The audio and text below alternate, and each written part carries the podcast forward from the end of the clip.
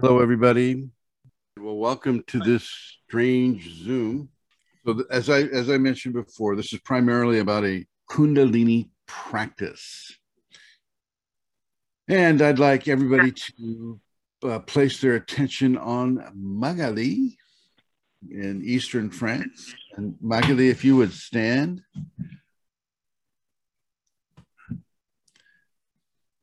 She's a better model for this than me, so I'm just just saying. Okay.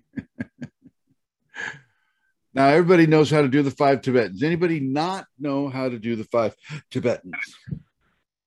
Raise your hand. Raise your phone. If you don't know how to do the five Tibetans. All right, uh, Magali, go uh, just do the first Tibetan, please. This is the beginning of the Kundalini practice. There she goes. Round and round we go.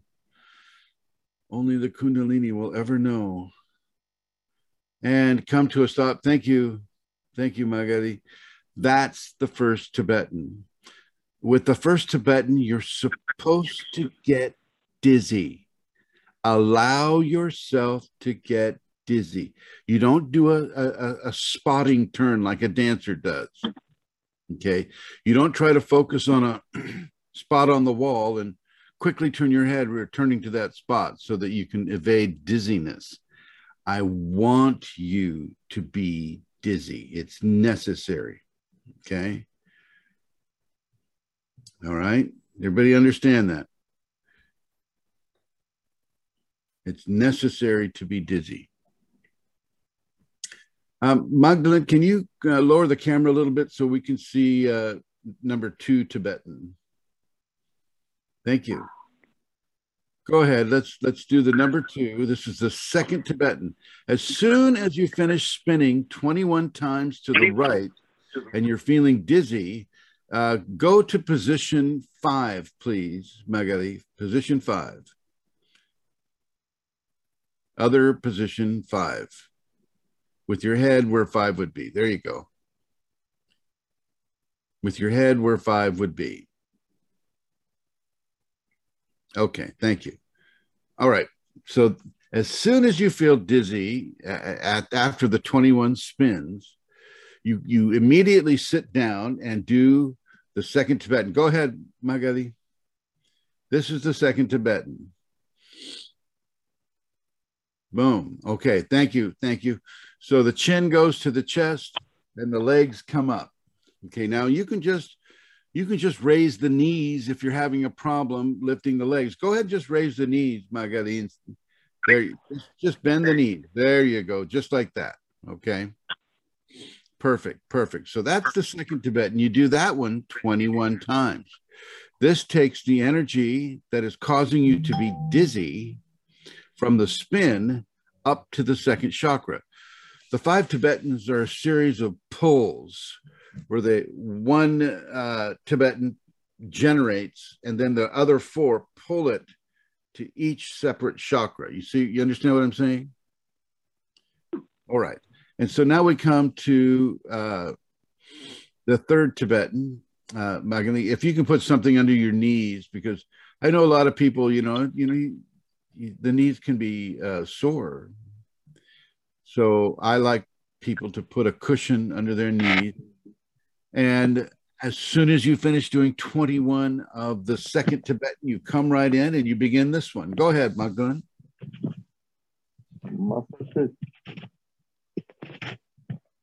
And stop. And let's see, somebody's got their... Uh, yes. Oh. I have a question, and maybe this question have... Relax, Magali, relax. And some people who is too new to the Tibetans, I'm sorry to interrupt you, and Magali, but could you please explain breathing also? What time should a person inhale and exhale when doing ah. Yeah, there, there's, there's a certain breathing uh, technique associated with it. It's not as important as, as, you know, the yoga people would like you to think. Okay. But yeah, when you, uh, so for instance, when she's lifting her leg, that's the inhale. When she sets the legs down, that's the exhale. Okay. Uh, with this one, this one, the third Tibetan has its own breathing mechanism. So with the third Tibetan, uh, Magali, if you could get in position, please. Notice that her feet are not flat on the floor. Okay, notice that her hands are, are behind, grabbing uh, the cheek of the bottom, one cheek, you know, her side of the bottom. And so she, her, she's going to bring her chin to her chest. Go ahead. And then, then she's going to take a deep inhalation through the nose as she brings her head all the way back into an arch. Go ahead. All the way back into an arch. And then she exhales straight. Everybody understand that? So she puts the chin on the chest and she begins to inhale through the nose all the way back and exhales straight. You do that one twenty-one times. And this moves us to the fourth Tibetan. And I want to thank Magali for, for being our, our model here. Thank you very much. Those little silver stripes you see on her windows, those are for, for the birds not to crash into the window. Okay. Just an F Y I. Okay. So as soon as you're done with the third Tibetan, you, you sit down immediately and notice how she's seated. Okay. Hands on the floor on either side, legs straight out. So Magali is going to demonstrate the fourth Tibetan right now. So make sure you tune in on her picture. Get, get full screen on her picture so you see this. This can be a little complex for people. Go ahead, Magali. Go up and hold it. Boom, right there, okay?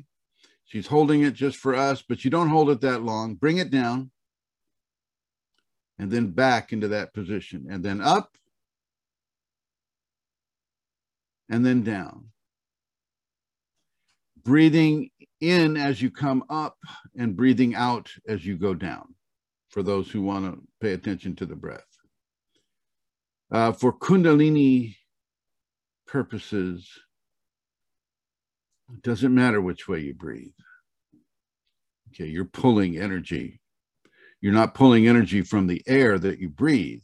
You're pulling it from the first Tibetan, the spin. Okay, that's what made you dizzy. All right, thank you, Magali. And let's move it on to the fifth Tibetan. Pay attention, her feet are arched. They're not flat on the floor. Okay, she's going to bring the legs up. There you go, triangle pose, right? And then go ahead and bring it down into that. There you go. And then down, and then up, and then down. And you do this twenty-one times. Thank you, Magdalene. Thank you, thank you, thank you. Okay, those are the five Tibetans. Oh, when you when you when when the pelvis gets close to the floor when she's going down, uh, you breathe in. When you're going up, you breathe out. In, out, in, out, in, out. Okay, everyone? Now, that's a part of the practice. Now, Magali, if you will sit in easy pose, please, cross-legged on the floor. You can sit on the cushion if you wish. Okay. And bring your, your hands into the mudra. And this is exactly correct. She's going right into alternate nostril breathing. Okay, so go ahead. As soon as you finish the five Tibetans, you go directly into alternate nostril breathing, starting always with the left nostril open, with the right nostril blocked, okay? And she'll breathe in, and she'll hold, and then she breathes out after switching the nostril block. You're going back and forth and back and forth. So inhalation, inhalation on the left, hold, switch nostrils, block the other one, exhalation on the right. So you're constantly getting across. You're constantly getting across. Okay. Another indication of the importance of the cross. Okay. How do we join? You know, a lot of a lot of the senses and systems, Magali, you can relax just for a moment. Thank you. A lot of the systems form a cross between the right and the left side of the body. The right side being sacred masculine, left side being sacred feminine. And so as in alternate nostril breathing, you're forming a cross between the two, basically joining the two together. Okay. So not only are you stimulating the ida and the pingala with the five Tibetan, or with the five Tibetans and the alternate nostril breathing, you're joining sacred feminine and sacred masculine. Very important to do. So you do this for about twelve minutes, fifteen minutes, depending upon where you are with it. Okay. Magali, how, how long do I have you doing it for? So I do the alternate nostril breathing for uh, fifteen times, and then I do the pran pranayama for fifteen minutes. Okay, very good, very good, thank you. Come back into the position as you're our television model du jour. Thank you. Okay, all right. So you do the alternate nostril breathing for fifteen minutes. And the next thing you do, and um, Magali doesn't know this yet. I have not given it to her yet. I've given her other things to do, but not these. The next thing uh, I want her to do is to stand up. So stand up, and I want you to uh, stretch your body. Stretch your body. There you go, up like that, and then do some subtle twisting. Yeah, down forward is good. There you go, like that. Down forward, touch your toes, go in a circle while you're down there. Go, you know, walking it. There you go, all the way down, on and around. This stretches the calves, other parts of the legs. Um, and, and it make, you know, if you're drunk, well, then you're going to fall over. So this is a good test for those of you. Okay, Magali, thank you. Just once, once around is enough, and continue to bring your hands behind your back and arch the spine forward. There you go. Head back, spine forward. Perfect. Perfect. There you go. So you stretch your, your, your body out. Now I want you to stand up straight, Magali. I want you to bring your, I want you to go to position six. And this is only so people can see what you do with your hands. Bring your hands back and cross them behind you. Just like that. Now, what are we doing with that? Well, once again, we're joining sacred male and sacred female together. Okay, come to position twelve, please. All right, well done, well done. Now with this, I'm going to have her in place, run around in a circle for about thirty rotations. Try it, Magali. Go to the right, just like you're spinning, only there you go. So for thirty rotations, she goes around. That's one, two, three,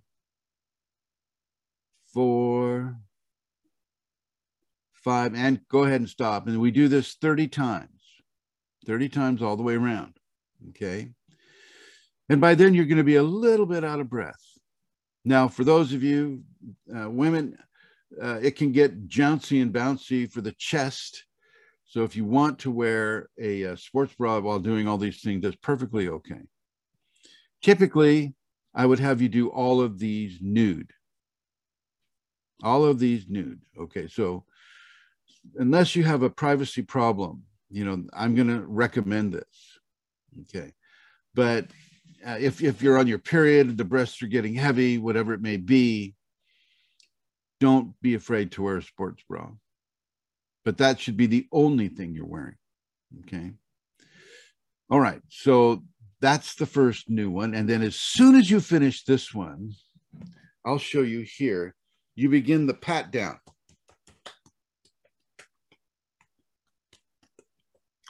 Pat your face, pat your neck, your chest, your arms. Go ahead, Magali. Start your pat down, all the way down, okay? And you, you pat all the way down to your feet and then the bottoms of your feet as well. And then you work your way back up the body. And you got to hit yourself kind of hard. I, I know it sounds a little slightly masochistic, but not so hard that you hurt yourself, but hard enough that you stimulate the, uh, the circulation. And this also stimulates the electrical function all the way back up. And then you keep going.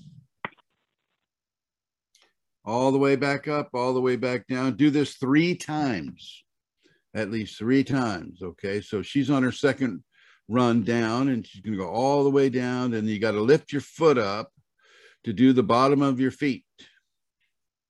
There you go, and then all the way back up, okay? Everybody getting this? Everybody understanding this? Okay, all right, Magali, thank you, thank you, that's perfect, perfect.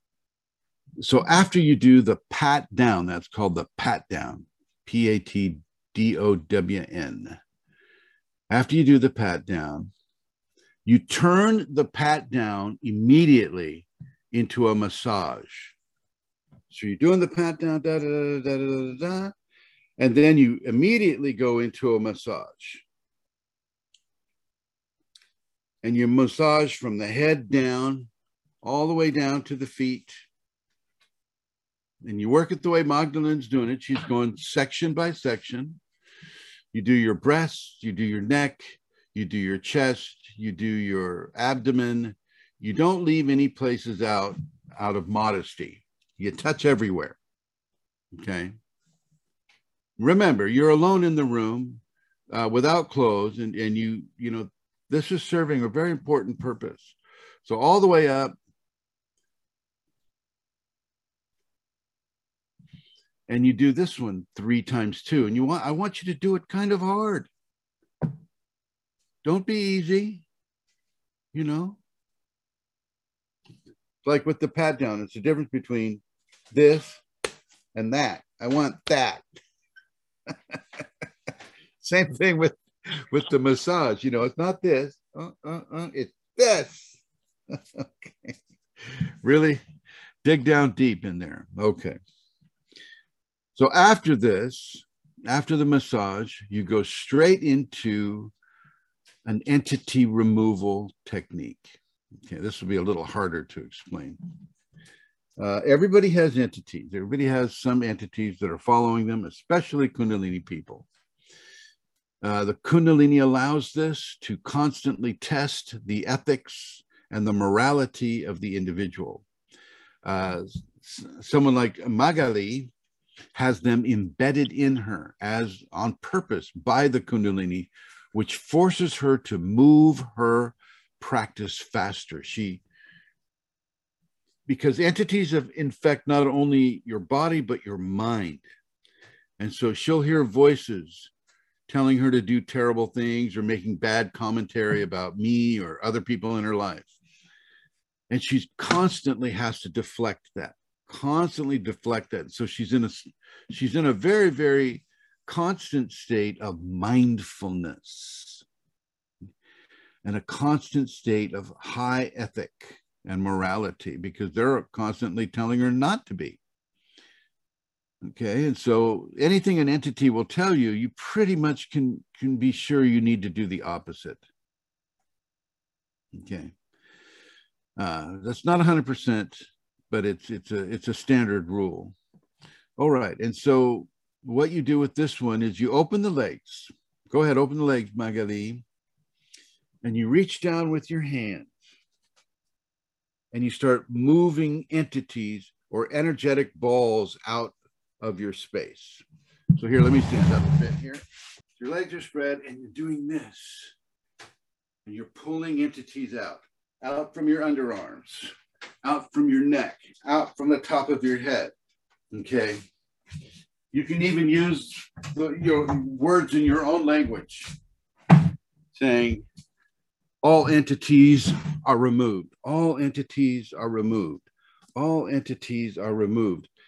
Go between the legs, go behind the, the bottom, bottoms of the feet, palms of the hand, underarms, under the chin, and most importantly, from the back of the neck, back of the neck, because that's where they'll all really like to tie in, is back of the neck. Okay? And you do this one for about five to eight minutes, okay? Five to eight minutes. And then, if your teacher's with you, uh, oops, sorry. If your teacher's with you, uh, then you turn to position twelve. Magali right now is in position twelve. And if I ask her to go to position four, she knows where position four is. We're basically following the face of the clock, okay? Position seven, please. Position two, please. Boom, okay? Look at her posture, okay? Her, her feet are slightly spread apart. Her arms are relaxed at her side.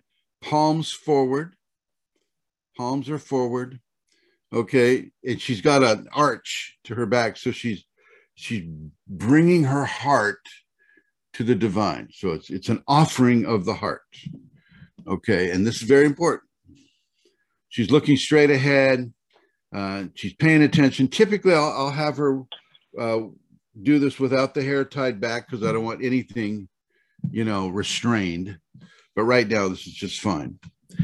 So uh, go to position ten, please. All right, there we are. So as you're in these positions, these are positions of surrender. So as I said, she's arched slightly forward. She's surrendering her heart to God, surrendering her heart to God, okay? And if if the teacher's there, then the teacher will will say, okay, uh, six, nine, four, three, two, one, four, seven, six, five, four, repeat, twelve, one, repeat, twelve, six, repeat, nine, three, repeat, things of that nature. And then you just keep repeating, going forward and back. And what is this training you to do? This is training you to follow the compulsion of your Kundalini automatically, without letting any other thought intrude. So if you can do a close-up of her face, you can see her face is expressionless. She's looking straight ahead. The eyes are wide and alert, and she's waiting for the next command. Okay. Now, I've been considering this. My Kundalini gave this to me the other day. Uh, relax, Magali, please. Relax, relax. Thank you, thank you. Uh, pull the black chair over there for a second, if you will. Like, I would be willing to once a week do this with all of you at the same time. Okay. All of you at the same time. And I would observe how you do this, how you're doing this.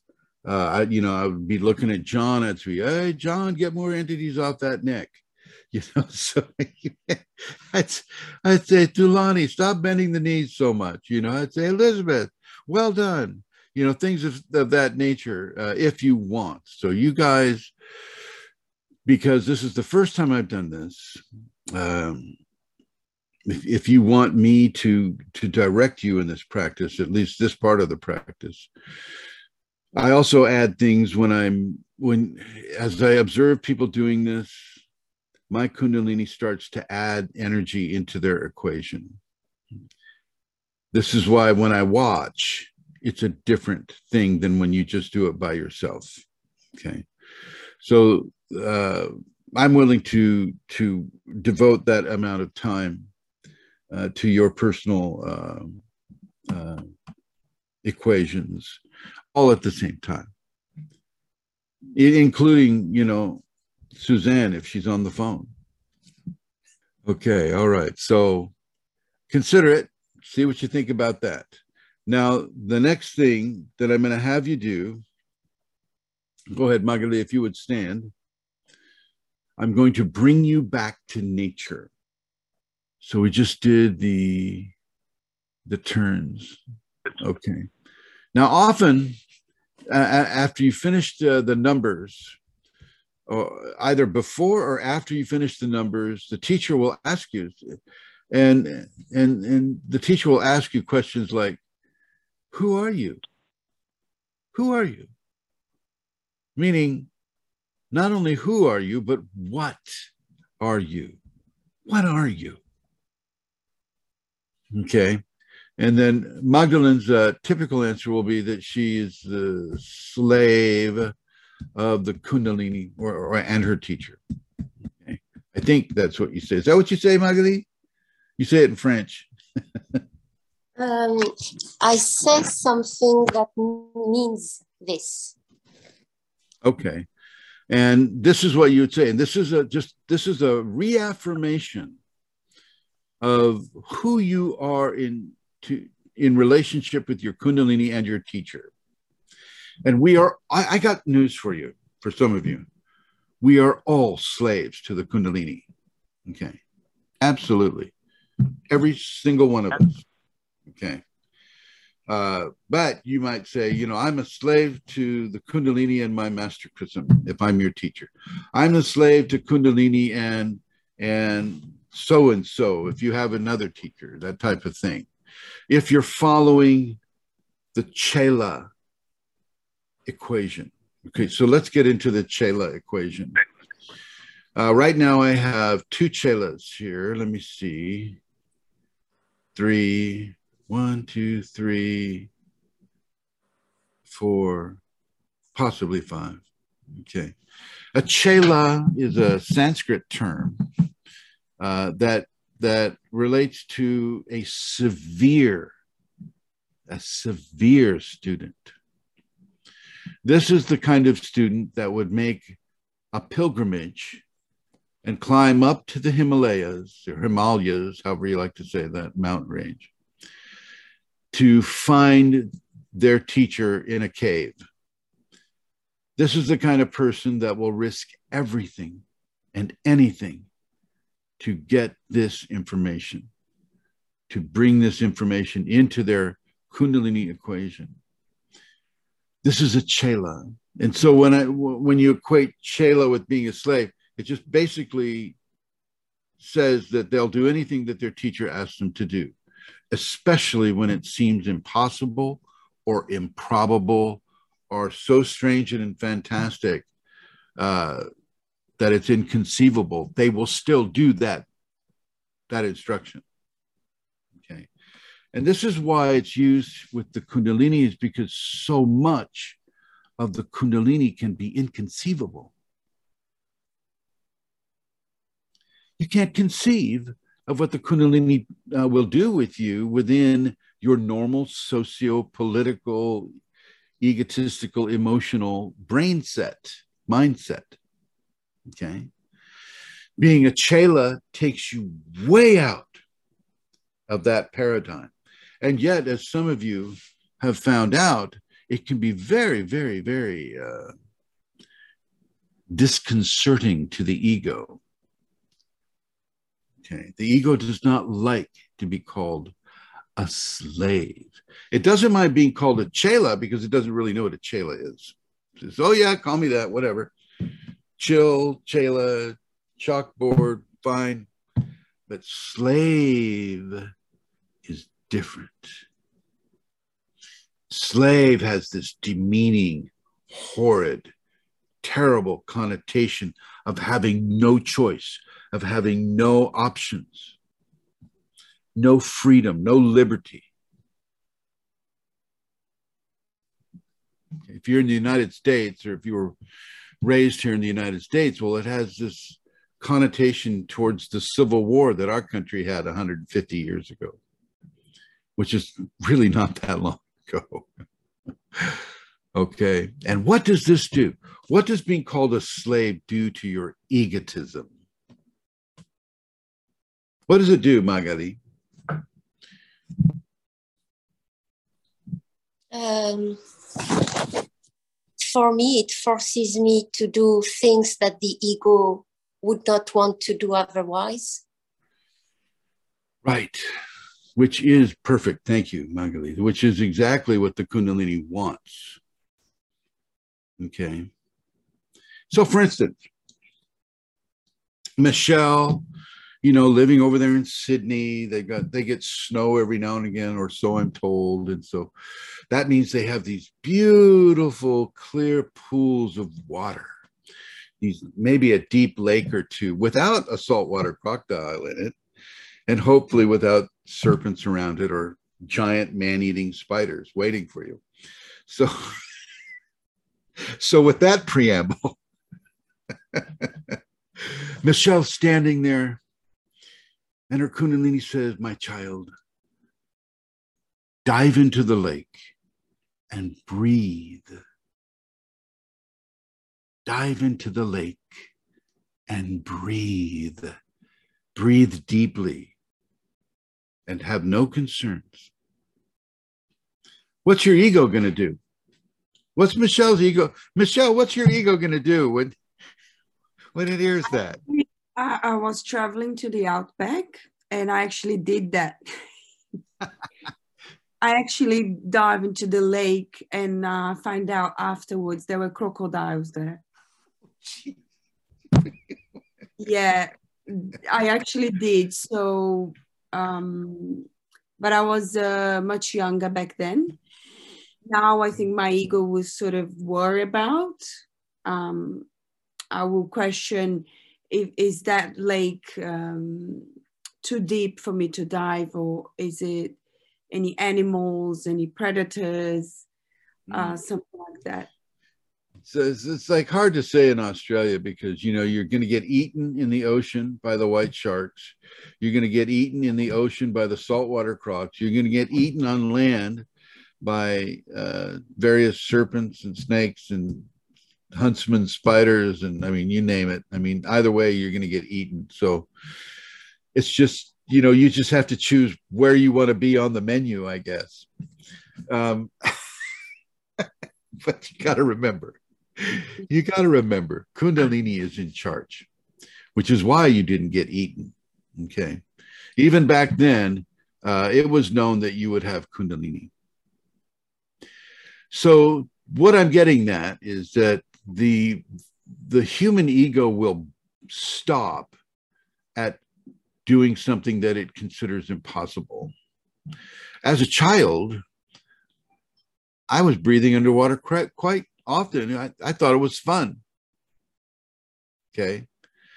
And you think, well, you go, oh, you don't have gills, you know, you're not a fish, you know, it's like, no, you don't need gills. You don't need to figure it out at all.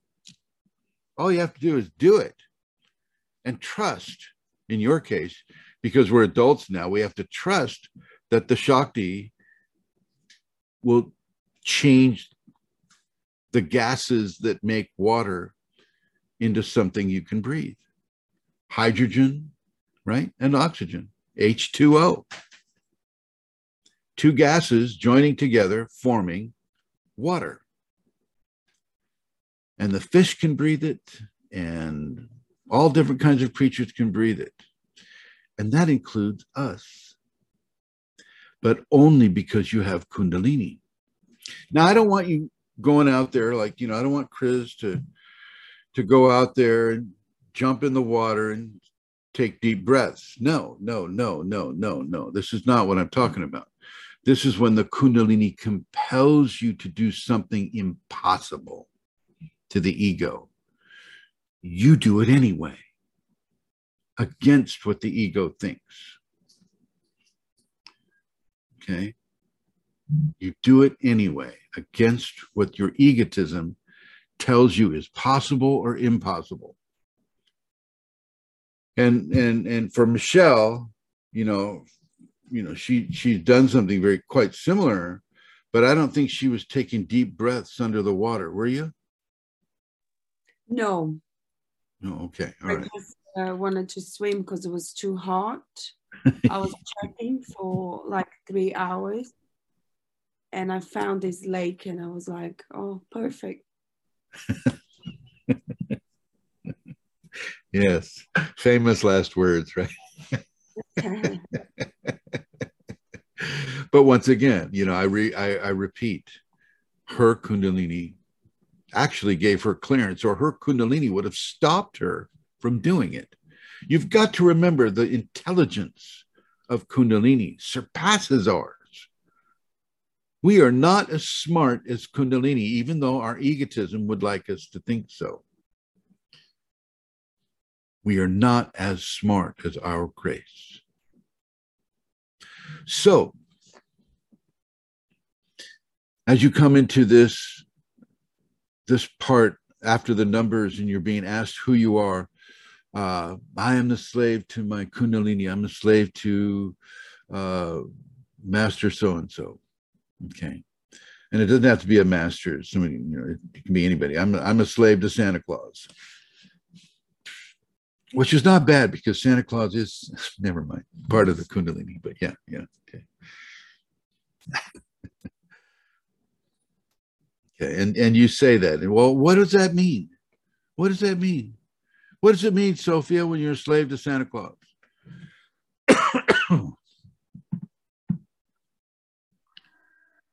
That you surrender your egotism, that you overcome your resistance. Awesome. You and you overcome and you surrender your freedom and your choices and what and your wants and your desires. You surrender all these things because you must. You cannot hold on to these handles of egotism. And why can you not do that and be successful? Anybody know? What happens if you hold on to all these egotistical handles? Entities. Entities attach themselves to those handles. For some people, these entities look like demons or, or, you know, negative spirits, whatever you want to call them. They attach themselves to these egotistical handles. Okay? That's why you surrender it. Not only that, you know, people can get tied up in wanting certain things like, you know, like a Ford F three fifty, you know, or...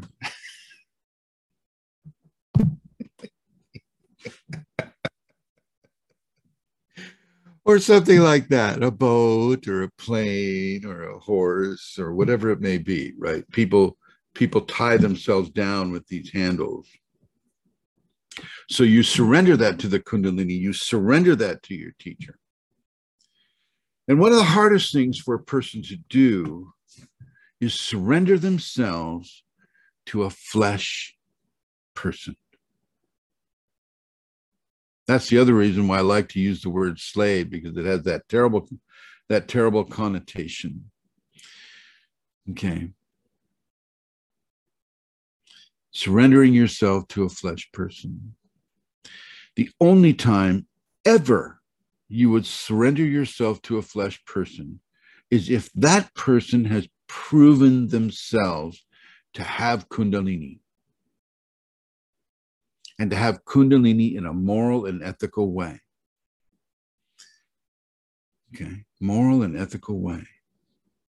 And you can be sure that entities will team up and drag that person through the mud. They will write all kinds of things about that person that scare you away. But you will have to make your own determination. Uh, Uh, Christina over here, she's she's the last person I had to talk to about this, you know. And I said, Christina, if you want to be my my student, I'm happy to to work with you and to teach you, but you got to know that I have a terrible, terrible reputation online. And what were your thoughts, Christina?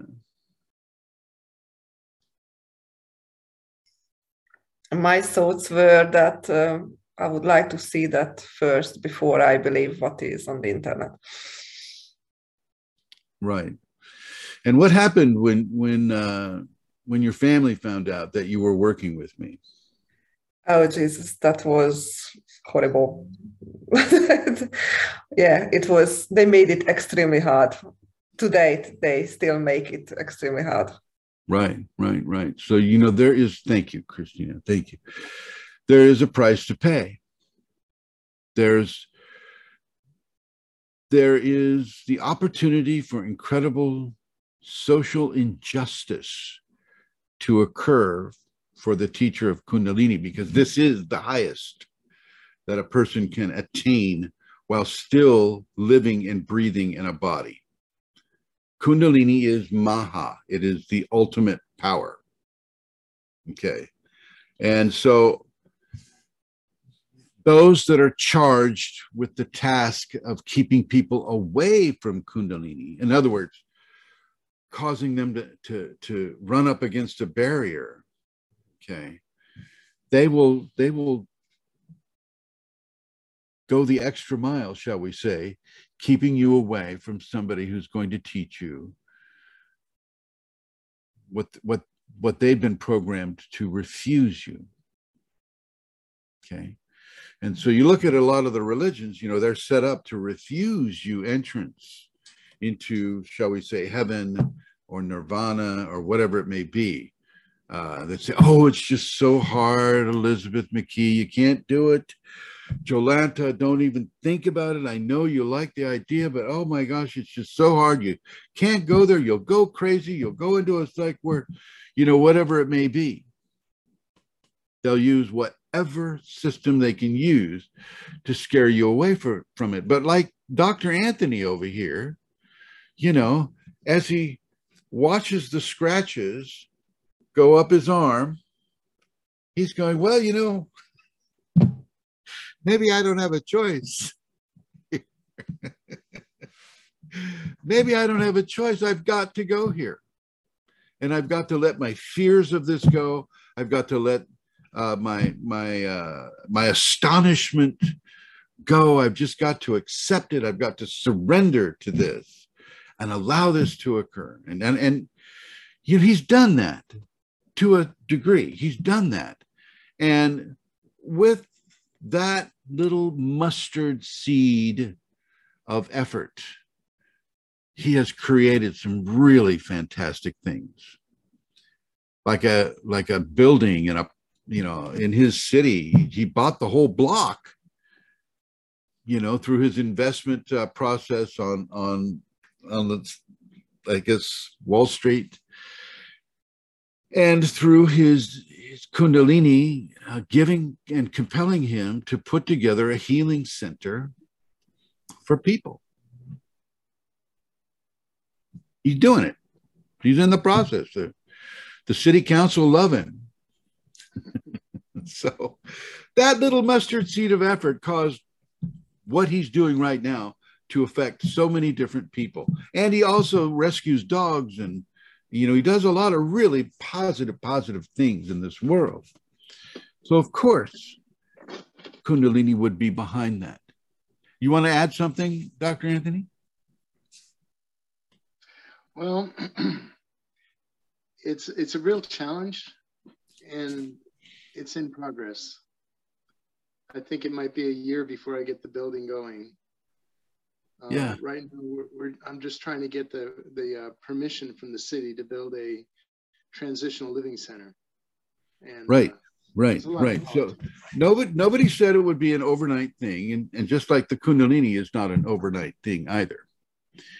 But you've done well with the little tiny piece of effort that you've had to give. And I use that as an example that as you give yourself and you give your life over to the direction of Kundalini, fantastic things will happen for you. And so when you're standing there in front of your teacher, in front of God by yourself, and you say, I give, I am a slave to Kundalini, be happy that you are that, because nobody else even knows about it. Certainly not the M Ds, certainly not the psychiatrists. Doctor Anthony's a psychiatrist. His, his colleagues don't know. They just tell them, don't speak, don't, uh, don't know, don't bring that up. No, that's not good for the career. Don't bring that up. That's true. That's true. Some of you are therapists yourselves. And I'll counsel you, don't bring it up to your colleagues because they don't want to know. Okay, if it if it was something that they wanted you to, to talk about, they would have put it in the manual of whatever kind of therapist that you are. Okay. But nobody puts it in the manual. Even in the Merck manual, and it, you know, in, in the the uh, I think they got a they have categorizations of psychosis, and and uh, you know, it's called uh, uh, what is it? Uh, some sort of a religious disorder, uh, a, a, a Jesus mindset, or something of that nature. I mean, uh, some of you know the names of it, but it, you know, you just don't want to bring it up because it won't help your career unless. unless you become a Kundalini therapist. And when that happens, then it's not you that's the therapist, it's your Kundalini. You take the back seat. Kundalini takes the front seat. Okay. This is what I do. Okay. So you're standing up there and you're saying, I'm the slave to Kundalini, I'm a slave to Santa Claus, um, and then the, the teacher, if, if they know what they're doing, they'll ask you, they'll say, well, what does that mean? What does that mean that you're somebody's slave? What, who gave you permission to be anybody's slave? Go ahead, answer that question, Magali. It means I am his property. Property, and, and what does that mean? He can do whatever he wants to do with me. And then, you know, what are the limitations? There are no limitations. Right, right. This is for your grace. And this is from your grace. So this in itself is part of the practice that exercises the lack of egotistical control over your life, how you think about your life, how you feel about your life, Uh, who gets credit for your life. It all is about the Kundalini, not about you. What happens to you in this is you become a physical reflection of divinity. That's a big deal.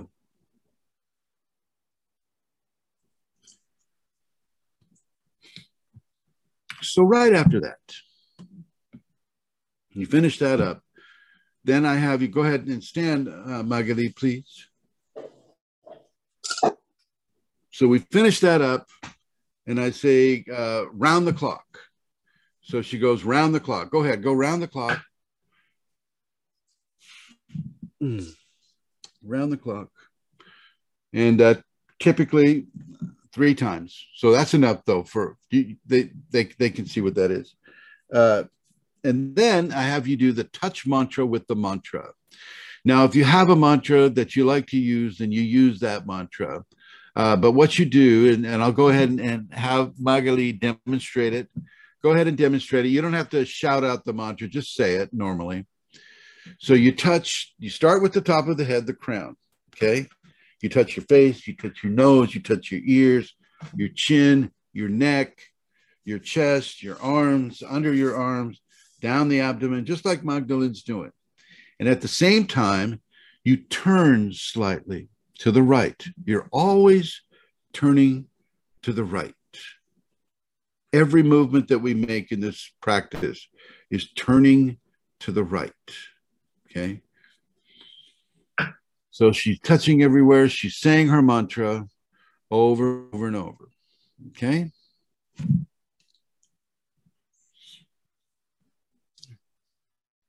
And I'm going to wait till she comes around to uh, position twelve. And position twelve. Thank you, Magali. Now, this next thing is really important. And you have to understand that these moves were given by Kundalini to do. The pat down, the, the massage, uh, all these different moves are from grace. Okay, I'm not looking them up in a comic book or scouring the web for certain movements for people to make. This next move is called a Shakti dance with the mantra. Now, the Shakti dance with the mantra, when you have the Kundalini come to you, uh, early in your process, you may feel a need to do this with your arms. Can't really see, so back up. You're doing this.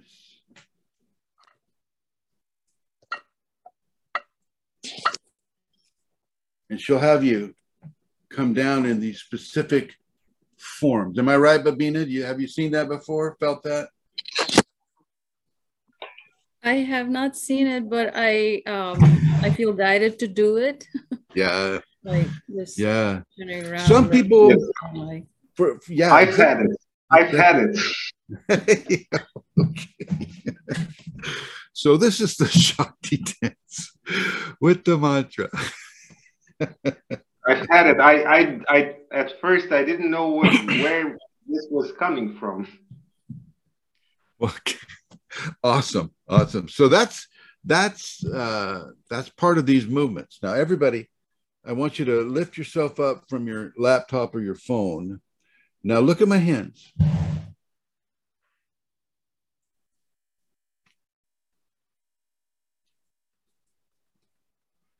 So your hand is constantly touching the other hand at first. And then raise your hand up. Now, those of you that are feeling the Kundalini right now, what does she do? How does she make you feel? Tie into your grace right now.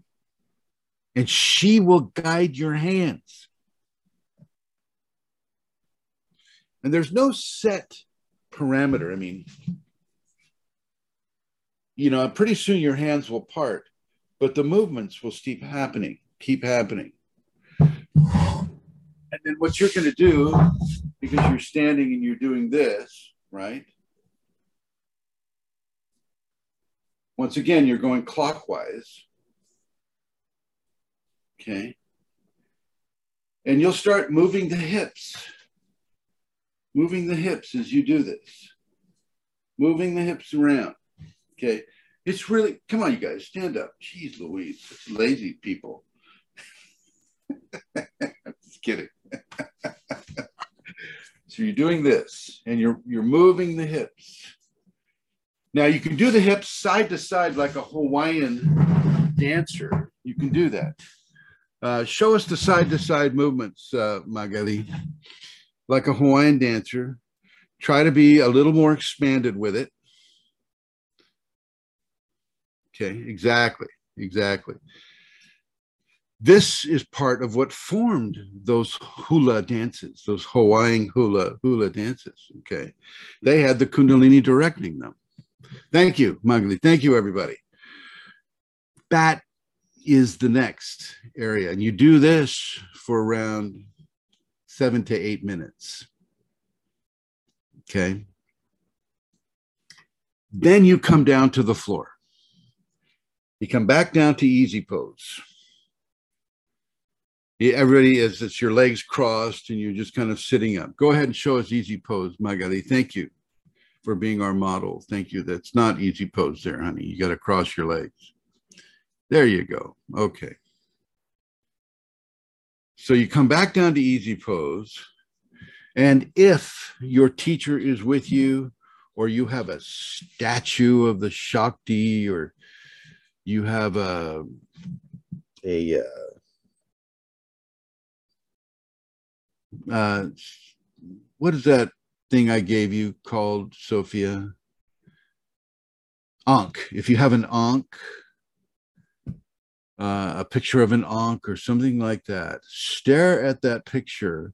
Stare at the picture of the Shakti. Uh, stare at that. And give yourself to that. If you have a teacher, stare at your teacher, give yourself to your teacher. Okay. And just keep your eyes open. Open your eyes wide. Now, when I say open your eyes wide, here's here's here's my normal eye diameter, right? So normal, la la la, driving the car, you know, I'm looking around. Uh, and then here's the kind of wideness that I'm talking about. Like that. Okay. So your consciousness falls out of your eyes.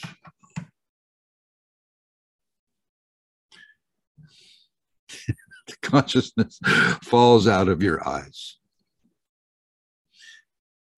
That's the egotism falling out of your eyes. Your eyes can c- control your behavior. When you, when you widen your eyes, your consciousness, the ego consciousness, can literally fall out. Very, very important to know that. Okay, that's another tool for you to, to, to break away from egotistical programming. But if you're not careful, that tool can work against you. So if you're watching television and you're doing this, well, you're accepting those programs. Buy this toothpaste or drink this beer or whatever it may be, right? All right. So you do that for about eight minutes, okay?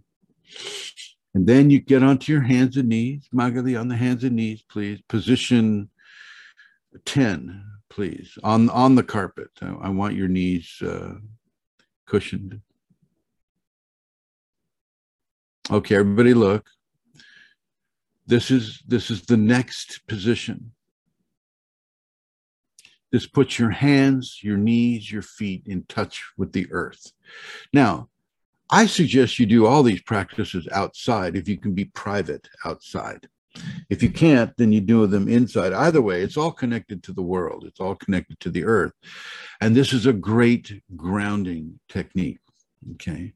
And what you do is you give yourself to your Kundalini. You give yourself to the teacher. It's a constant level of surrender. Constant level of surrender. Once you come down in the last pose, where you're in easy pose, giving yourself, these are all levels of surrender. These are all levels of surrender. Over and over and over, just different manifestations of surrender. And you can come down onto your forearms. Go ahead, Magali, come down to your forearms. And, and you can actually do some uh, prostrations. If you feel compelled to do prostration. Okay, any questions about any of this? Have a seat in the black chair, Magali, please. Thank you for being our model, and everybody for Magali for, for doing this. Thank you very much. Thank you. Questions, comments, complaints, concerns? How many times a day are you doing this? These Once, once a day. Once. Okay. You could do it twice a day, you know. Um, but yeah, typically once a day. Holly, how does this rest with you? Um, good. I'm, I'm just afraid I'm not going to remember all of them. Yeah. Well, we're recording this, so. Okay. Are some, are we going to post it soon and I can just rewatch it? Well, what we're going to do is, is I'm going to video somebody doing it, and then you can just kind of follow from their video what they're doing. Okay. Yeah. Okay, thank you. You're welcome. You're welcome. Anybody else? I don't have a mantra, or I don't know. You're talking about. I give. I give myself to my Kundalini. I give myself to my Kundalini. If you have a teacher, then I give myself to Santa Claus, or Missus Claus. Yes, Radu. What about meditation? Meditation. Where is that? Uh, meditation, Where does it come into this? Meditation is part of it. That's more a part of the the first half. Okay, where you're doing the yeah, alternate nostril breathing, and then you go into a okay. meditation right after the alternate nostril breathing. Yeah, because I, I got the uh, the idea that uh, all the things described by Magali, uh, by you, and then uh, exemplified by Magali. Um, were to be done in succession? Um, well, there is there is the space for the meditation right after you do the alternate nostril breathing. And then there's another, and we'll, we can go ahead and show them that, but it's hard to show compression prayer, because compression prayer involves the mixture of prayer and alternate nostril breathing.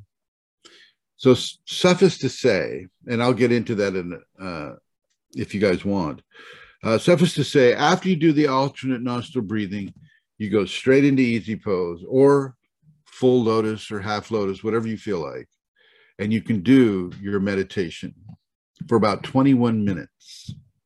Now, when you have the Kundalini, she's going to want you to meditate for hours and hours and hours, sometimes six hours a day. She'll put you in meditation. And so you have to be aware of that aspect of it. And if she wants you to put you into meditation, well, that's what you do. Okay. But when she doesn't have you go into the meditation, you can do this. Now, I, your kids can do this too. Your husband, your wife can do these things. Uh, they're not harmful in any way, shape, or form. Even the Shakti dance, not harmful at all. Okay, this is a rated G for general audiences program. Okay, so, okay. so yeah, Radu. I, I have one more question. So um, for the last, I don't know, four, five years, something like this, I have been, I, I have been getting these messages that I need to meditate. It's one of the things that I I must do in order to evolve. I don't know. Uh, it's true. Yeah, but I, because of my past lifestyle or my current lifestyle, I I rarely get the the the disposition to to meditate. Like uh, I'm. very easily distracted. Uh, my thoughts are racing. Any tips from yeah, any yeah. of you guys about uh, how yeah. to do a certain meditation? Sure. Because sure. apart from some guided meditations, you know, I searched on YouTube or so, so, something like this, I never quite did uh, a proper, you know, silent meditation by my own. Um, every time I try to do that, after a few minutes, like at most ten minutes, I would get bored or lose focus or feel that I, I cannot I cannot go on board. Well, there there are different types of there are different types of meditation. Okay, you can do yeah, a running medit you can do a running meditation. Okay, you can do a stillness meditation. What I found to be use uh, I don't know easier for me is breathing meditation or something like this. Yeah, the, a lot of the masters, a lot of the masters will tell you to follow the breath. Now, that's actually quite easy, uh, and you can do that. And and I'll I'll show you right now how to do it, but it's not going to help you. But I'll show you. You lock your fingers, right? You sit kind of straight, but not too straight. You drop your chin slightly and you breathe through your nostrils, and you're not directing which passage the air goes up. You're just breathing through your nostrils. Now, if your nostrils are plugged up, like say you have an allergy or something like that, purse your lips like you're whistling and breathe that way. And the sound that the air makes going into your nostrils or through your pursed lips will sound like the ocean. And you breathe that in. Slowly, langoriously, and then you exhale. And you don't, you're not trying to hold your breath alone. There's no struggle here. Okay. There's no going to, if you're breathing just through your nose, you just, and it sounds like the surf of the ocean.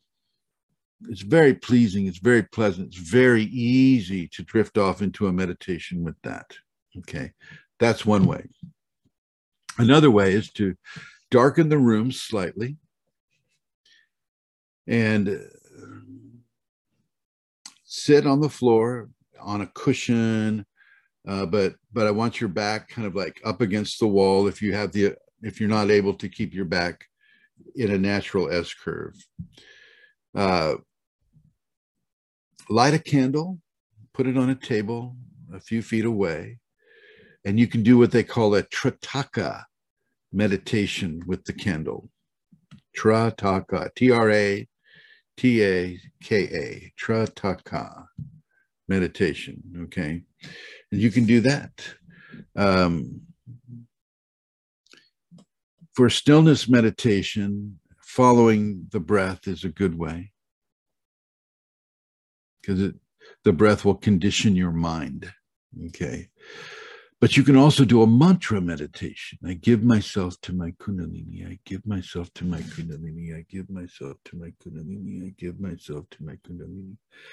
I give myself to my Kundalini. I give myself to my Kundalini. Over and over and over you go. And she starts to rock your spine, like she's rocking my spine right now. I give myself to my Kundalini. I give myself to my Kundalini. Sometimes she'll have you go side to side like a cobra.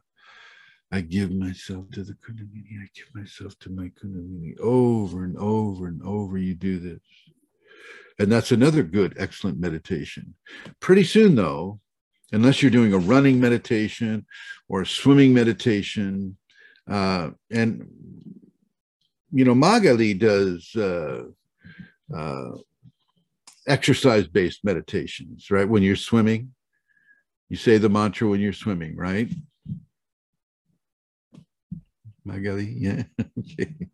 You got to nod the head or do something, yeah, yeah. Uh, yes, I was nodding the, the head, yes, I do. Yeah, so you'll swim for like an hour and a half saying a mantra meditation as you swim, right? Yeah. Does you, do you find that helps you?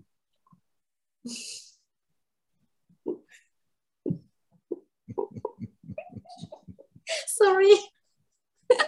um, well, actually, I didn't enjoy it very much, to, to tell the truth. But the few times when I didn't say the mantra, I think I was kind of missing it. Mm. Uh, it's like I wanted to say it or to, to, to keep my mind busy or, yeah. Good, good, good. Okay, well, there you have it. There you have it. So that's another meditation option that, that a person has.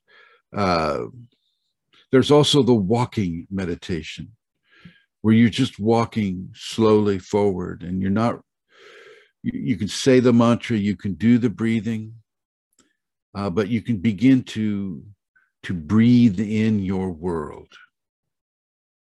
You breathe the world in. You give it the love of grace from your heart, and you exhale that love into the world.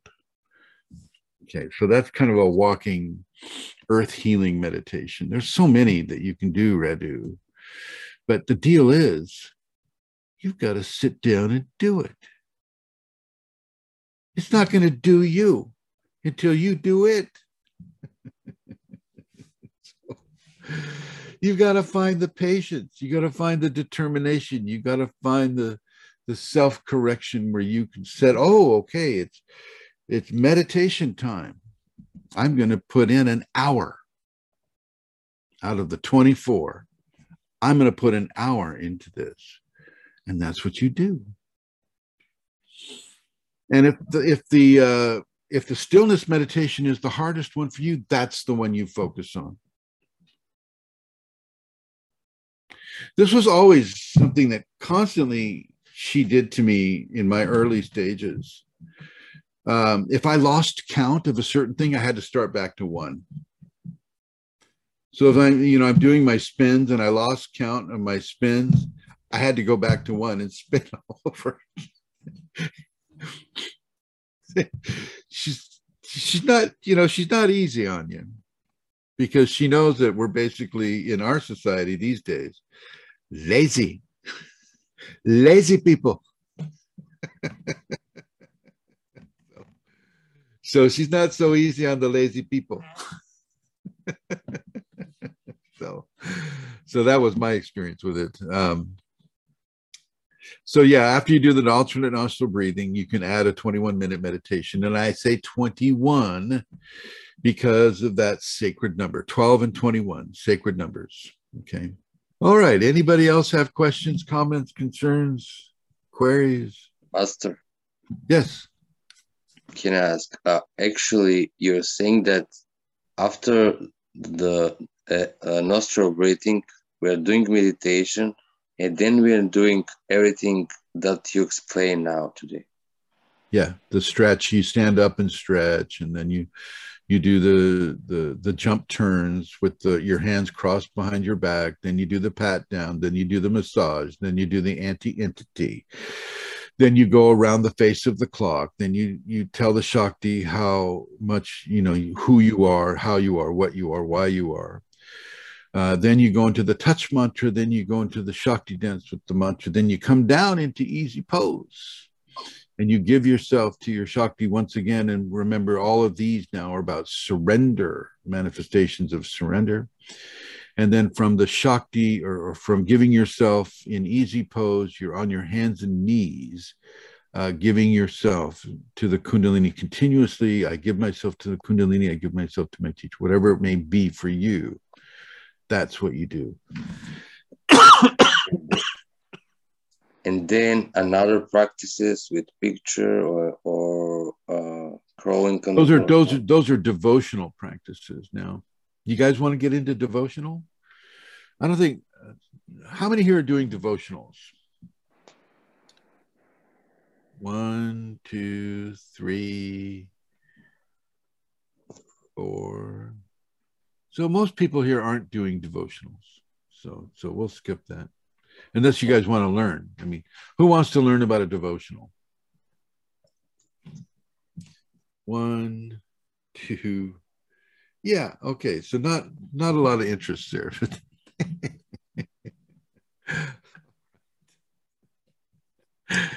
All right. Any uh, yes, Radu. It was by, by popular request. I see a lot of people being interested in devotional. Uh, I didn't see anybody raise their hand. I saw, I saw two people raise their hand. No, it was much more than that. Was it really? I, Who wants to learn about devotionals? One, mm-hmm. two, three, four, two. five. Okay, five. Okay. Well, I don't want people to fall asleep. I mean, it's, you know, it's, It's early morning in Australia right now, and you know, I don't want them to fall asleep. All right, devotionals are basic, very simple. Uh, you can use an ankh, you can use the, the face of a like Yogananda or Jesus or whoever you want to use, uh, Buddha, your teacher if you have a teacher. You take a, you know, the picture of them, and you're on your hands and knees, and you just stare at them. And you say, I give myself to my Kundalini. Kundalini, not the teacher. Kundalini, because you're already looking at the teacher. So the gift of sight is already being given. The vision is already being given. So now you're giving yourself to the Kundalini in the teacher. And sometimes you want to separate that. That's fine. Sometimes it just, it's automatic. You, you know, you don't. You don't have to separate them at all. Okay. That's one devotion. Another devotion is, uh, another form of devotion is uh, like if you have the teacher in front of you, you're doing things for the teacher, right? You're fixing the tea. If, if you follow the Tibetan practices, uh, you'll fix your teacher the tea. You'll, you'll put his or her shoes on. You'll, you know, things of that nature. Okay. Um, in in other words, you're serving that person's grace. You're not serving that person. The person can tie their own shoes, but you're serving the grace that is coming through that person, and it's a very real deal. It's a very real thing. You've feel it tremendously. Okay, especially when you have the Kundalini already in activation. Okay, you don't have to have the spinal sweep to feel this. After you have the spinal sweep, well, you can definitely feel it. But after the spinal sweep, you'll be feeling other things at the same time. And uh, your job will be to be able to differentiate. Pulling singularity out of unity. Put it that way. Okay. So devotion can be incredibly important. And for the private students, they all do devotion. Everybody gets to do devotion. Some of them will do prostration devotions. Who knows how to do a prostration? Sophia, can you do a prostration? Alexander? I'm don't, not sure. Maybe. Don't say maybe. Yes if you don't know. I'm not sure. I don't. I, I showed think, a few. I think, Magali, have you done a prostration? Is it uh, like? Yeah, yeah, yeah, yeah, like that. Ashtanga Dandavat, like you put your head down on the floor. Uh huh. You go straight. Yeah, and then you take a step forward and you do the whole thing over again. Take another step forward, do the whole thing mm-hmm. over again. We have people here in the United States that are doing prostrations to Christ in uh, a part of New Mexico called Chimayó. In Chimayó, New Mexico, they will do these uh, prostrations for miles and miles until they reach the chapel in Chimayó. And what this is, it's an interesting, you guys want to hear about this? It does have Kundalini connotation. For thousands of years, the, the Native Americans in the Chimayó region of New Mexico went to a certain part of the land where they could lay on that land and receive healing. They, for them, it was receiving healing from the earth spirits or the earth gods, right? And so they would, they would submerge themselves in the soil, and it's kind of a sandy soil, and uh, they would receive healings there. Well, when, when the Spanish came in the fifteenth century, the yeah, in the fifteen hundreds, uh, they were looking for gold, okay? And they came up into the Chimayó area, and some of them were injured. Some of them had, you know, malnutrition. They were depleted physically in some ways, and they were guided by the Native Americans to lay down in the soil and receive the healing. And it worked. They were healed. And they were so astonished by this that they put up a chapel and consecrated it to Christ immediately. Okay. An adobe chapel. I, I don't know if that original adobe is still standing, but what happened was word started to spread. And that the people that had incurable diseases would prostrate themselves for like one hundred eighty miles away.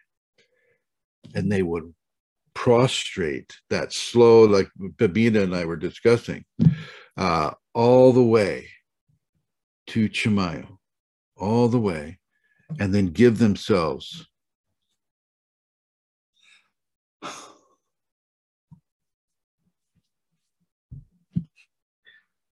bliss, bliss.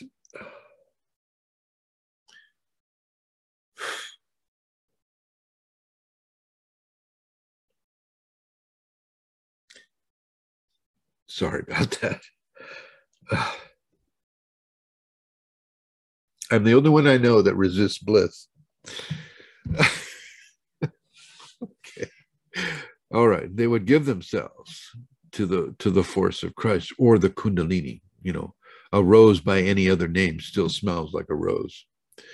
So, so that's the story of Chimayó. I've been there a, a couple of times, and it's, it's it's a nice area. It's a nice space. If you ever make it to the United States and you're doing your tour of the national parks or things of that nature, nature uh, go to Chimayó. Take your kids to Chim, to Chimayó. Uh, it's got a little kind of village around it. Uh, it's Uh, economically, it's not, you know, the highest uh, in the world. And it's not that well known. Even though words spread, it's not that well known, but people still come there with cancer. They come there. I'm sure they came there for COVID. you know, all of these different things. Okay. So yeah, when I had Christine and Magali uh, come over here, I suppose we could have gone to Chimayó, but uh, we had other places to go, like Yogananda's ashrams and, you know, all of these things. So, uh, so there you have it, as, as far as that goes, that type of a thing. And that's a real deal. That is a real, the word convocation comes to me, but that's not the right word. It's a real upwelling of grace from the earth, and science will never accept it. Never accept it. They'll just say, oh, it was just a spontaneous recovery. Well done. So, which is fine. Which is fine. We, we don't need the ego, you know, to, to, to get in, infatuated with it. So yeah, yeah, yeah. Chimayó, New Mexico. Look it up. C H A M A Y O. C H A M A Y O. Chimayó, New Mexico. ¿Entiendes? La palabra de español no necesario. You don't need to speak Spanish. You can speak English. All right. Any questions, comments, concerns, queries? Michelle, how are you doing with all this? Yeah, no, I'm doing, um, I'm just um, thinking about uh, starting a morning uh, routine. Um, I was doing the Tibetan rites, um, but I started, I actually have a, a book here. Yeah. Um, and I'll just add those that you, that Magali done it before. I'll just add to my practice. Yeah, yeah. It's so basically, we, and it did. Now they have one hundred eight Tibetans. You don't need to do those. Yeah. These, was, go ahead. Oh, sorry. Uh, what you're saying about devotion and prostration. Uh, two thousand fourteen, I went to Bhutan. And uh, I visited a place called the Tiger's Nest, which is a, it's like a mo monastery on the top of a mountain. Of course you did. Of course yes. You did. And I saw this, I saw this um, man prostrating from the bottom to the top, and that would take him like two weeks. He was prostrating in devotion. Yeah, this is a real thing, and it does work, by the way. Prostrating your way to the top of the mountain, as the, the gentleman did uh, in front of Michelle, but also doing the, you know, the, the pilgrimage in Hom uh, Chimayó. And a lot of, there's another Christian pilgrimage that goes across the Pyrenees and into Portugal. I forget what they call that. Uh, anybody know? Santiago de Compostela. That one. Yeah. They prostrate doing that one too. Okay. There are places in Brazil where prostration is happening as well. I forget. Uh, we didn't prostrate so much at John of God's.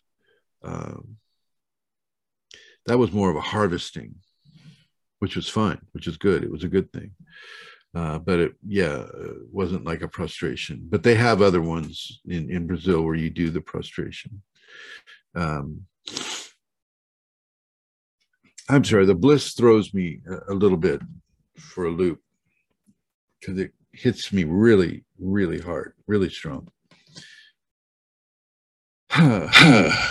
So, Michelle, we were talking with you. So yeah, this will be an additional practice. Uh, uh, uh, tag it on to your five Tibetans. The book you have isn't really from Peter Kelder, I don't think, is it? It's somebody else interpreting what Peter Kelder wrote. Or is it Peter Kelder? I can't see it. Christopher Killam, yeah. He, he didn't really write, he interpreted uh, from the original book, which was by Peter Kelder, and I think he adds stuff to it, but you know, I, I guess if he's just doing the fundamental movements, I don't see any harm in that. Um, is it similar to what I was just showing you? Yes. Ah, good, good, good. So, so that's what you do, ladies and gentlemen. All right. Now, uh, uh, what time is it there, Christina? It's a uh, quarter to five. Quarter to five, so it's quarter to seven where Michelle is. Uh, about to start your day. So is it a work day today, Christina? Say no. No, it's not a work day. It is. Go to yeah. sleep, my dear. Go to sleep. Go to sleep. Okay. Mich- Mich- Michelle, as, as, you, as you see fit. I know you have clients to, to work with. So anybody else, uh, any other questions, uh, comments, or concerns, I'll be happy to answer them. Now's the time. In if regards to the, sorry, yeah. Master, in regards to the bliss. Um, to the swimming? In regards to your bliss that you just had it before. Yeah. I just felt it here. Is, is that how it works? You just felt my bliss? You, you felt my bliss? I felt something. Yes, that's how it works. I felt it too. I felt it and my heart started like... How come you didn't like double over in bliss?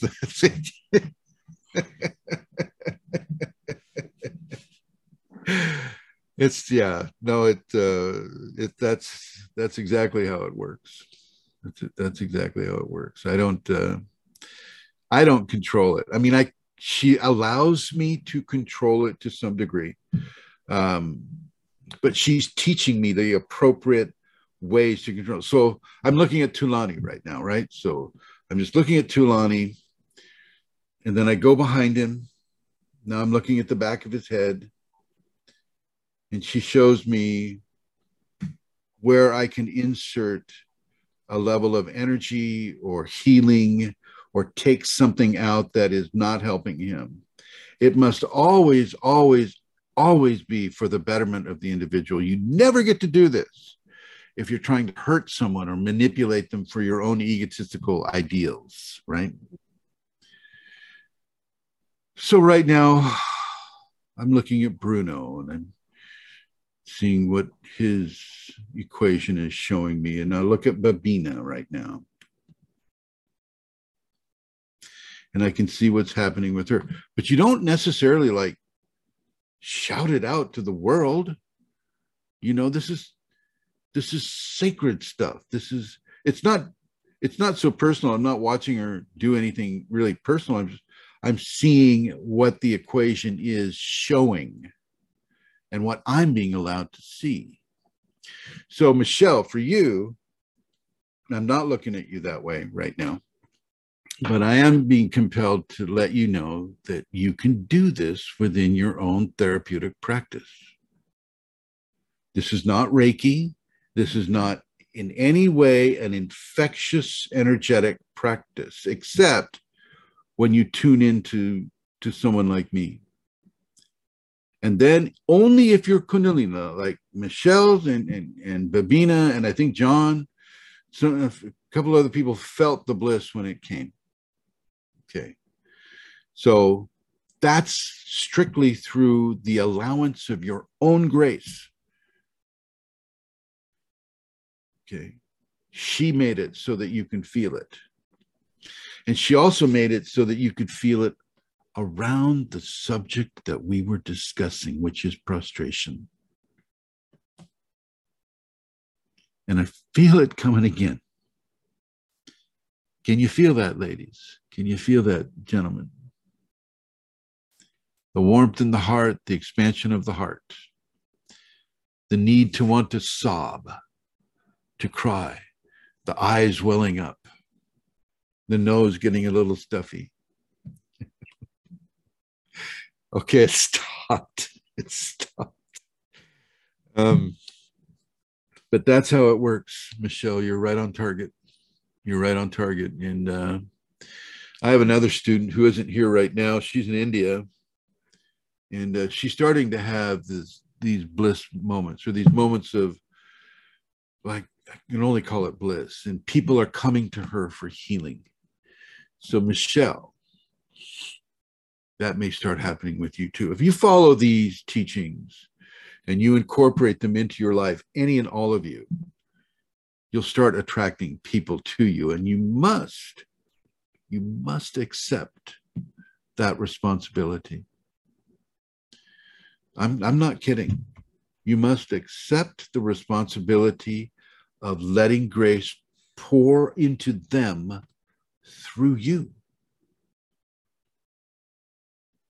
Magdalene, Magali, she goes up in front of people, you know, every workday. She stands up in front of however many people. And I've told her since we started that she is a conduit of grace. She's there teaching them French. She's there teaching them English. But that's only a small part of what is happening when they sit in front of her and listen to her voice and, and communicate with her presence. Alexander, he works at a gas station in Germany. Same thing. Those people come up, they throw stuff on the counter. How much? You know? and, and he answers it politely, you know, how many is like five euros, whatever it is, right? And they partake of his grace without even knowing it, okay?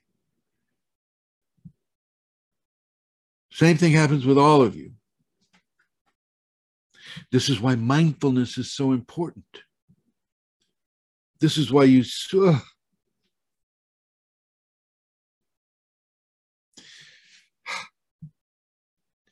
this is why you self-correct. This is why you self-correct towards mindfulness, towards the gift of grace within you, being given into those that stand in front of you. I don't care if it's one hundred thousand people. Grace has no parameters. There's no limitation on what she can affect. You could do stadiums of people without running, ever running even close out of energy. Because grace is, you know, this is why they call it the infinite. Because it is infinite in its presence and its application of presence.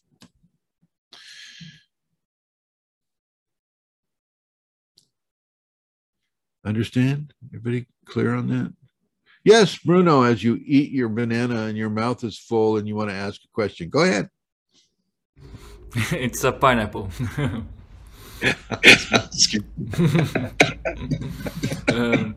I was wondering, uh, you mentioned that the prostration, that it really works. Uh, what do you mean with it working? It really works in the way that it brings the presence and the tactility of the presence of divinity within you.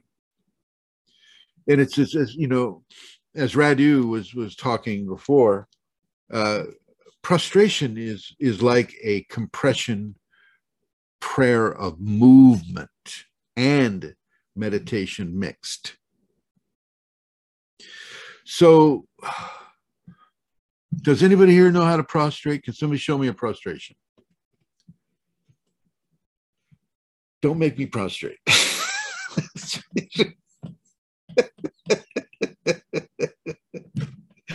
Magali, show me a prostration. Please.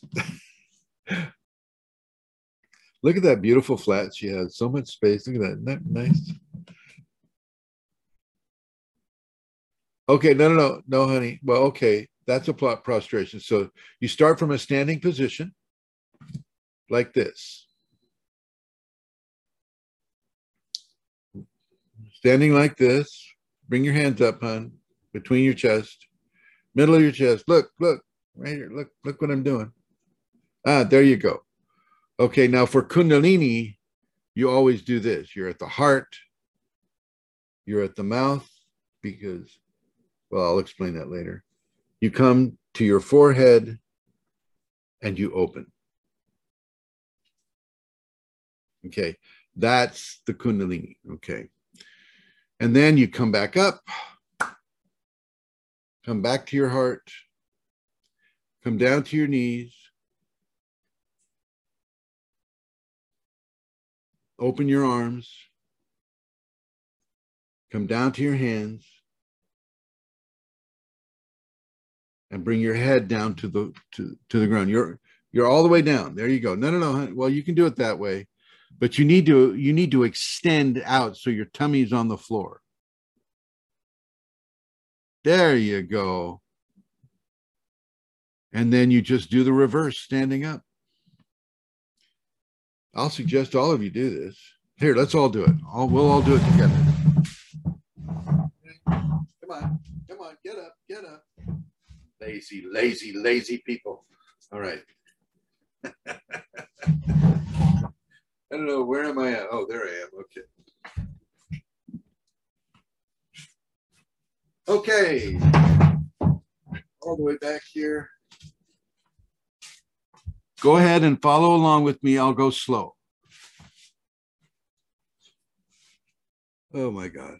So this is a slightly, this is a, This is a slightly different prostration than I give a video on. I do have a video of prostrations on YouTube, okay? Either one you can do. The one that I give on YouTube is pretty much a standard one. Uh, the one that I just showed you was a Kundalini one, okay? All right. Questions, comments, concerns, concerns. And after you lay down, you just stand back up, up again and start all over. Left first, then right leg, then you're up. There's a saying in the in, in the Western world, it's called ladies first. So you open the door for the lady and all. Ladies first, right? That goes back to the Kundalini. It's the sacred feminine that activates first. Sacred masculine joins later, okay? She is the one who gets dealt with first. So you always kind of remember that in your in your movements and what you do, certainly within your Kundalini practice. Left leg first, left arm first, left nostril first. That's the one you see. It, it, I didn't make this up. Okay. This is the original plan, okay? This is why women are so stepped on so hard in our, in our world. It's because they have the first power. They have the first power. Better get that? You guys understand that? Ladies first. That's why they're created in a way uh, that they cannot protect themselves as well. They must be protected. You understand? That's the equation. It's going to come. That's the allegiance. That's the formula. Okay. That's why I can lift a car, but only if she needs to get out from under it. You understand?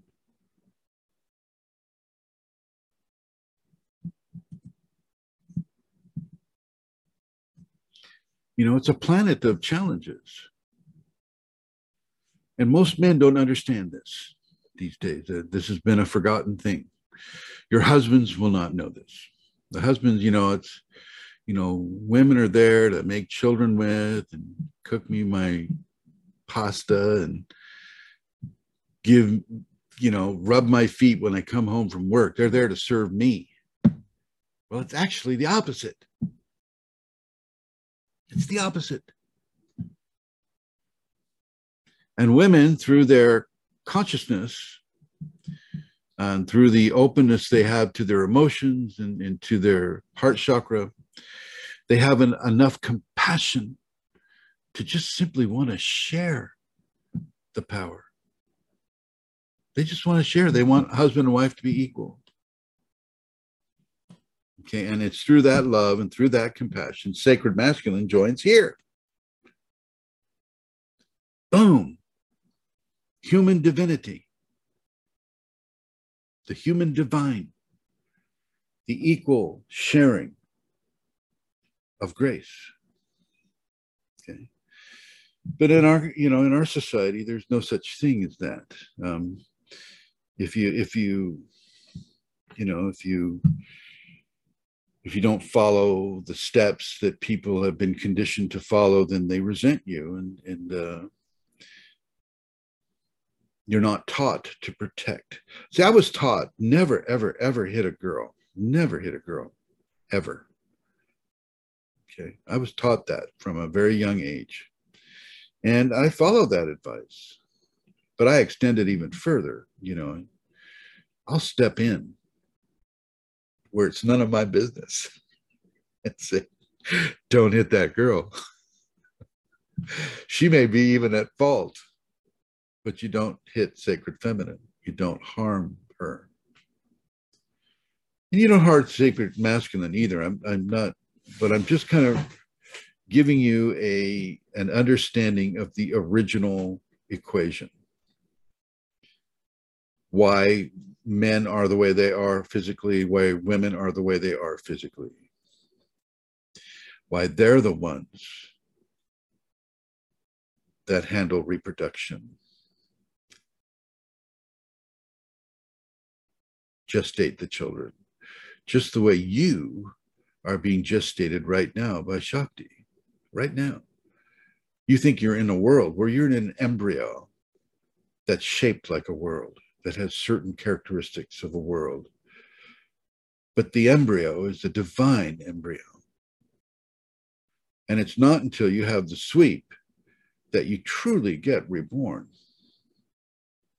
Most people aren't going to have the sweep. It takes a while. They have to gestate longer. And we're talking a gestation of tens of thousands of years. You look at the Sumerian kings list. You ever hear of that? Sumerian kings list.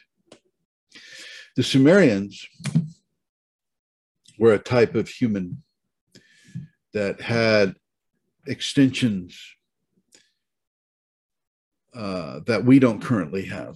Extensions into, into life and the understandings of life and the, the mixing of spirit and life. And a Sumerian king would live for like, I think, one hundred thirty thousand years. Okay. We're lucky to get away with one hundred years. And then we're all dried up like a prune and we can't move anywhere. Okay. But the Sumerian kings and the Sumerian peoples themselves didn't have those blockages.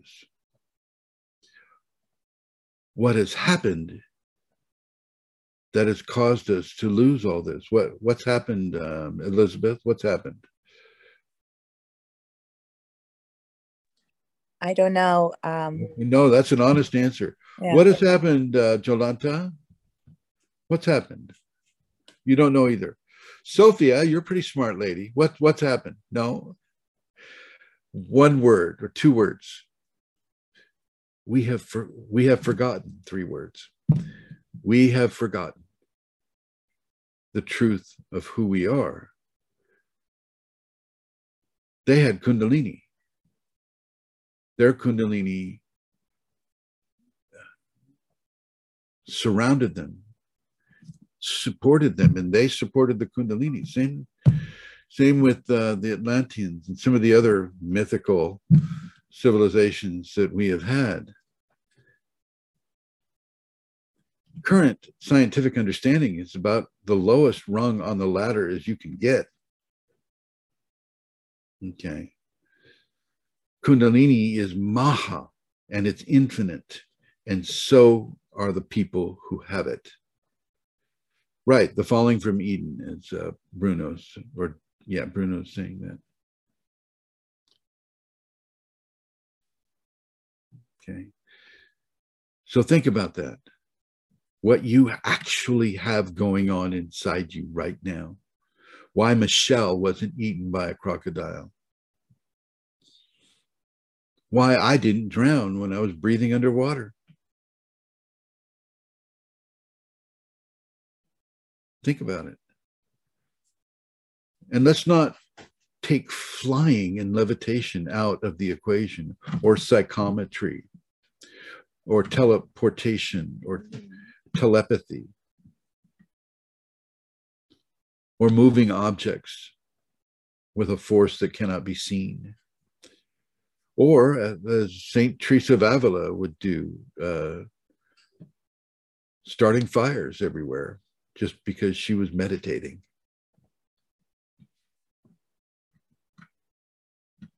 These are Kundalini people, my friends. This is what you have. And all you have to do is focus on it daily. And she will reach into your life and she will help you in so many different ways. But you've got to find the time and have the discipline to communicate directly with her. And this is through prayer, meditation, and, as we've learned today, prostration.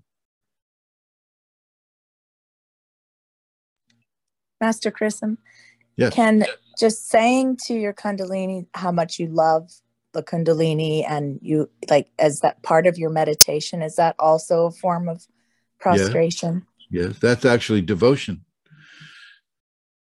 Yeah, you can do a devotional prostration for sure.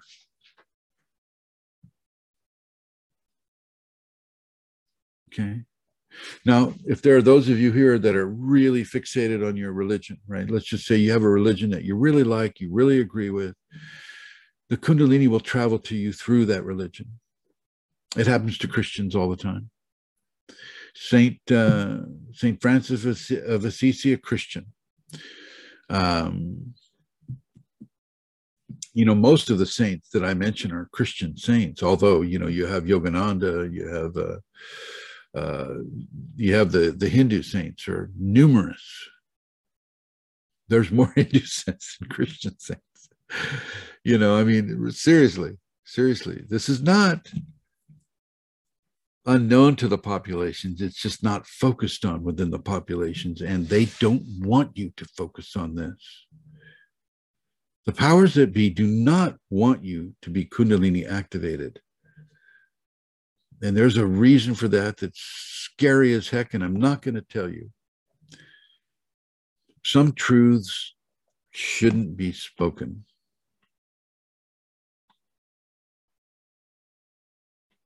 But it all serves your grace. All of it serves your grace, even the scary parts. Okay. Now, some of you are, are coming into levels of hardship right now. Some of you have had people abuse you, people steal from you, to the point where, you know, you don't have any other recourse, but you have to start working again. Babina, you go get your child. Don't you worry about it. You're most welcome. You're most welcome. Some of you are coming into these difficult areas. And I just want to tell you to trust. Trust your grace. She will show you the right place to go, the right job to get, the right place to live. Do not accept any level of fear from anyone. Are we clear on that, ladies and gents? All right. Questions? All right, I'm scanning my screen here. Well then, if there are no more questions, I would like to say thank you for joining me with this Zoom. Uh, for the new ones, thank you for taking the, the time, okay, making the effort. I'll see you soon. Good night, everybody.